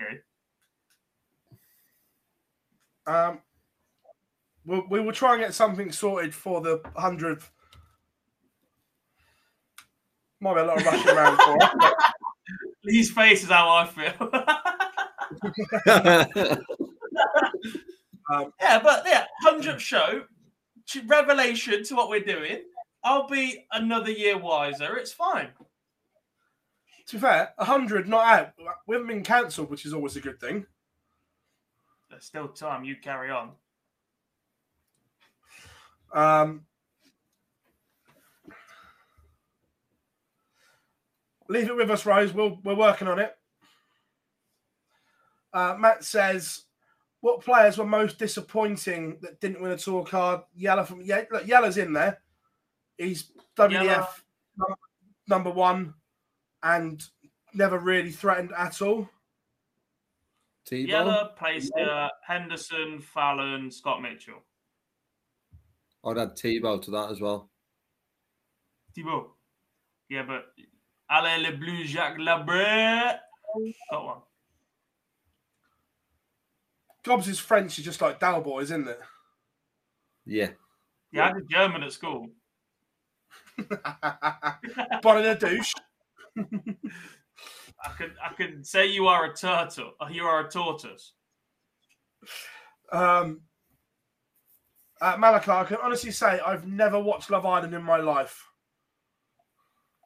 I have. It's very good. Phil didn't apply to Emma's not on the show as well, just to let you know. But Maya Jama's Maya hosting. Ja- Hello. I was saying Maya Jama's hosting it, isn't she? Because it's all over her freaking Instagram. It's the most disappointing thing, though. You can't go in there and win the host.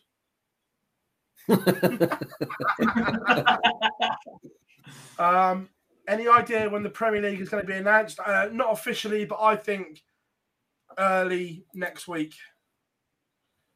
Any new major winners this year? What? I mean, if the anybody's major- Danny Noppert and Ross Smith this time last year, fair can play to you. Um, Luke Humphries. this year, yeah, Humphries. Josh Rock. Oh, he's gone big. He's gone big. He's gone bold. Or do we say him? Wins one this year. Do we, do we say Corey? No, but I think year two potentially. No, J- Josh Rock beat him in the final. What a final that would be, by the way. what a final that would be. It's like some Ah, sort that of next gen got more. competition.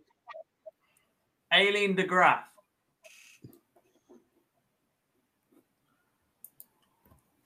You Alien She de wins the wins women's- the women's well match play. She wins the women's match play, yeah. Bold. Bold. Stupid and funny, but yeah, we'll go for it. But could Harry you imagine? Ward was it? Yes. Yeah, he played one day so he could play the challenge tour. That was always the plan. Yeah. Um, could you imagine Barry's face before a dart was thrown if there was a TV final that had Corey Cadby and Josh Rock in it? I think it would look like a scene out of South Park. To be honest, I just I just double checked how old Corey was to see if he was still young enough to uh to be in the youth. So I know he was mid twenties. I didn't know he was twenty seven. Um, was his developed last year, his last year was his last year as world youth as well, wasn't it? Yeah, yeah, he's he, he's developed.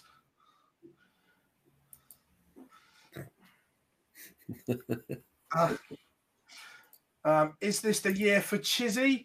Uh, not for me. I hope so. More I- I- than that- believe nothing- it will be. I would love Chizzy to win a major, but under pressure, I just don't trust the action to hold up. And that's a technical thing. That's enough. Love Chizzy to bits, but I just don't think under the extreme pressure it holds. I'd love it if it was though. We said that about Smith, and then Aspinall crumbled and it let him over the line. Just, just someone do that. Let Uncle Dave win a major.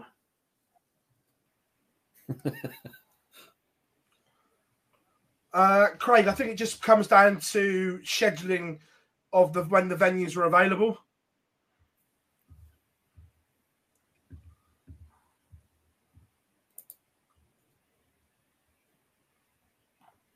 Nah, Polish Eagles missed the boat. I'm afraid he's going in one direction and it is not upwards. You missed an you missed such a good opportunity there to get a one D song title in there. They haven't got any about going down. They're a bit PG. With he. You could have made something fit. That's what she said. um, yeah, right. Let's have a quick talk about players that are defending a lot of money this year as well. Someone just brought up the question about James Wade in the in the rankings there. So this year, James Wade's defending three hundred and twenty-three point five thousand pounds 73.5% of all of his money. That's similar numbers to MVG and Smith. However, they have a lot more percentage wise in year two. Now, Smith, Michael Smith's only defending 28% of his money.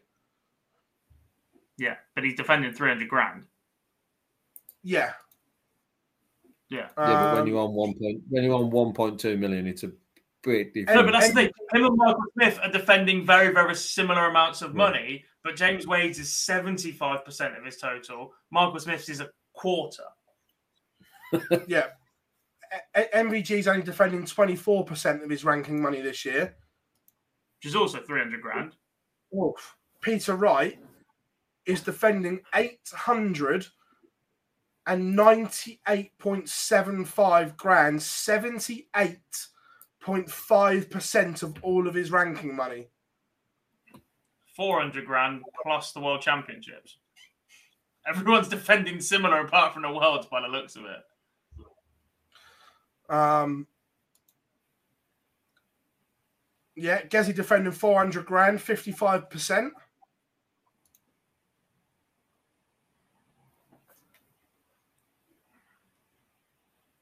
But the, the problem is, is we've said it before. Has James Wade still got that big enough game in him to trouble the, the big scorers? James's finishing will go down as one of the best finishers the world has ever seen, ever. That's why he's the GOAT. But does he score heavy enough anymore? Is the question. he finds a way. Yeah. This this time Basically next year to be in a months off as well, similar position. He's got UK Open and then the match play. He's got five months to do what everybody wants. Go win some Euro Tours, James. Um, Gary Anderson. back- You know? Do you know what's pivotal for Wade? Getting back in the top 16 on the order of merit because he's not seeded for the Euro Tour. If he Yeah. can do that while everyone else is pissing around on the Premier League, then he's got a chance. Uh, people have asked about Gando. Gary's defending 160 grand. However, that is 67.9% of all of his money. And at the moment, he's not in any of the TV tournaments to defend them.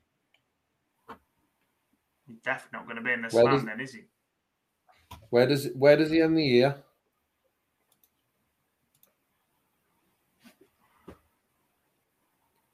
Totally twenty two. That's all right. Where does Darry The Anderson tour card race been updated for 2023 yet? Uh, d- d- No. No. Darts rankings. You are slacking. I don't say No. that very often. You guys absolutely mustard. mustard is the right way. Where does he end the year, Dob? Retired? Wait a I want to have a look at something first.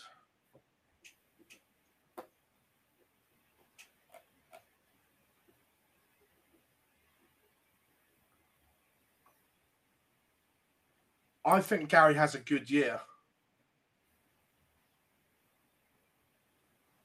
Why, have you checked his star sign or something? Where did that come from? Just the little conversation I had with him. Oh, whoever spotted it, uh, Annan in the chat. If you go to year to date on Dart Rankings, Dandel moves to 37.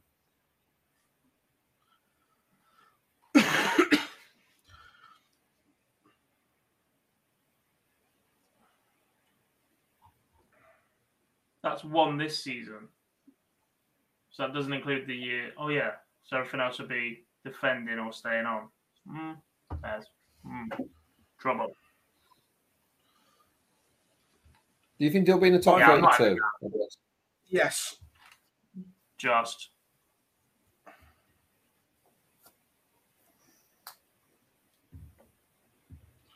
It genuinely wouldn't surprise me if he went and did something stupid at the UK Open or something like that. He hates Miners. He hates everywhere. That's not a fishing lake. Minehead's literally 20 minutes from his house, which is saying something because it's not 20 minutes from anywhere. And he hates the place. I think he'll do all right. Um, Chris says, if Goffin's car gets taken off him, do the PDC give it to Whitehead? We were talking about this earlier, mate. We don't know, is the honest answer. It should go to the next in the order of merit, but officially we don't know. It, it depends if it's a removal of the tour card or if it's just a he has it but doesn't use it for two years. I don't think they can remove it before the Challenge Tour weekend because the legal proceedings are due to resolve on Monday. Once you sent somebody to challenge tour to the challenge tour for the weekend, can they then step up as a tour card holder to the pro, knowing that they've taken opportunities away from somebody on the challenge tour in a different ranking? And if it's not resolved by that point, they'll probably just hold it as one two seven, and the top on the CT will be everywhere. I I think again, I, I just I don't know this. I think that if it is taken off of him or handed back, and it's after the challenge tour, I still think they'll elevate Conan. But I think they'll want 128 tour card holders. I think having one two seven draws attention to it for the entire year. And, yeah. that's not something they will want. TV commentators will not start referring to them as the one two seven, and everyone's like, "Well, why is it not one two eight? It, just would be wrong. I, I, think they would prefer one two eight full.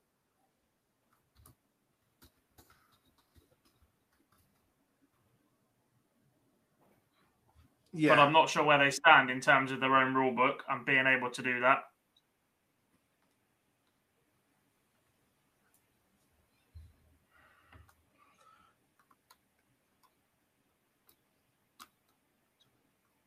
Yeah.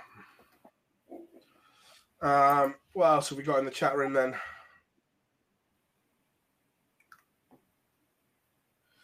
Did you expect Benito no, Van der That's the thing. It would have to be not it's available to use that tour card for the entirety of the two years in which they own at this point.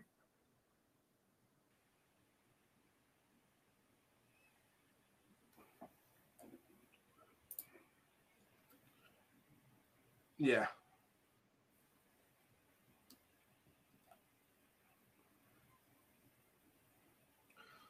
Um, well, so we join the chat room then.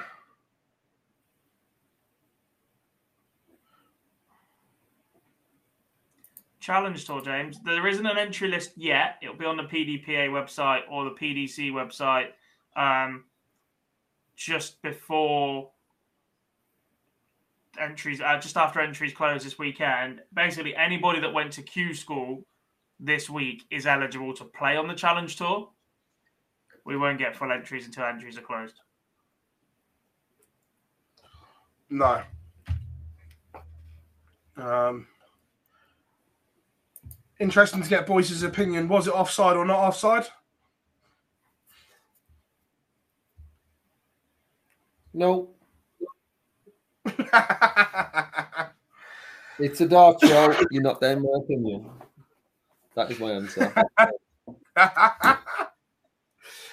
I know uh, someone who's watching tonight who's waiting for my opinion and they're not going to get it because I told them exactly the same on message last night that it's a dark show.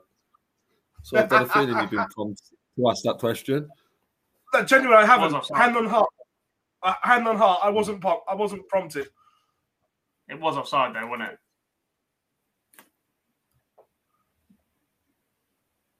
It was. There's an image going around of him removed. When you remove Rashford and just look at the difference it makes the defending, full stop. It's offside. It's a joke. The same way that yeah. Salah was offside the other week before the defender headed it, and that headering it doesn't make a difference. When the ball's played, Salah's offside and it should never have counted. Let's let's do an image and remove Michael Smith's double twelve, and then he's not hit a nine darter in a World Championship final. We can remove stuff and say, "Oh well, it didn't happen." He's offside. You know he is. Stop trying to convince yourself. Don't talk. let's remove. You know let's remove things from an image and say, "Oh, that will happen." Look at the distance between the defender and the ball that he can't get to ahead of Fernandes. There's absolutely no way he makes a challenge, a sliding tackle, a block, or something if Rashford is not there, and you know it. He's offside he stops the defender being able to defend that situation properly. They ain't gonna fit in there, mate. It's two in one and one in the other, mate. That's how it Uh, works. That's You for, don't put three in one. that's for one of you. That's for one of you, and that's for the other one. Oh, my work here is done. Oh, It's two in that hole and one in the other one. uh, but um, so plenty coming up as well as always. I will be in Copenhagen this week, bringing you all the reaction. So can't wait for that. This will be available as an audio only this evening as well. The Super Series returns tomorrow from 9.30. Um, seniors coming up. It's a busy couple of weeks, boys. Premier League, Masters, Pro Tour start. More announcement this week, by the way, for the seniors. I think there's one tomorrow. I say think. It's only me doing it, but yeah. Yeah. Um, so yeah, all good. Everyone, thank you very, very much for joining us on the live lounge this evening. It's been a great laugh as always. Um, and we'll be back next week. We're not sure how and, and what yet, but stay tuned. We'll think of something. We'll, we'll throw Right, something basically, what's together. about to happen is we're about to end this broadcast to you guys. Then we're going to sit in the same software and chat nonsense for an hour. When we start saying, "Oh, what a great shirt was on Twitter," it means we finally let the three of us go off and get on with the rest of our lives. um, yeah, we'll, um, we'll we'll sort something out. But thank you very very much. Episode ninety nine in the can, boys. Hundred next week. We've been the live lounge. Phill Bars, Jack Garwood, Lee Boyce. Thank you very much for your time this evening, and everyone. One last time, make sure you drop us a like and subscribe, and we'll see you all very very soon. Mom deserves the best, and there's no better place to shop for Mother's Day than Whole Foods Market. They're your destination for unbeatable savings, from premium gifts to show-stopping flowers and irresistible desserts. Start by saving 33% with Prime on all body care and candles. Then get a 15-stem bunch of tulips for just $9.99 each with Prime. Round out Mom's menu with festive rosé, irresistible berry chantilly cake, and more special treats. Come celebrate Mother's Day at Whole Foods Market.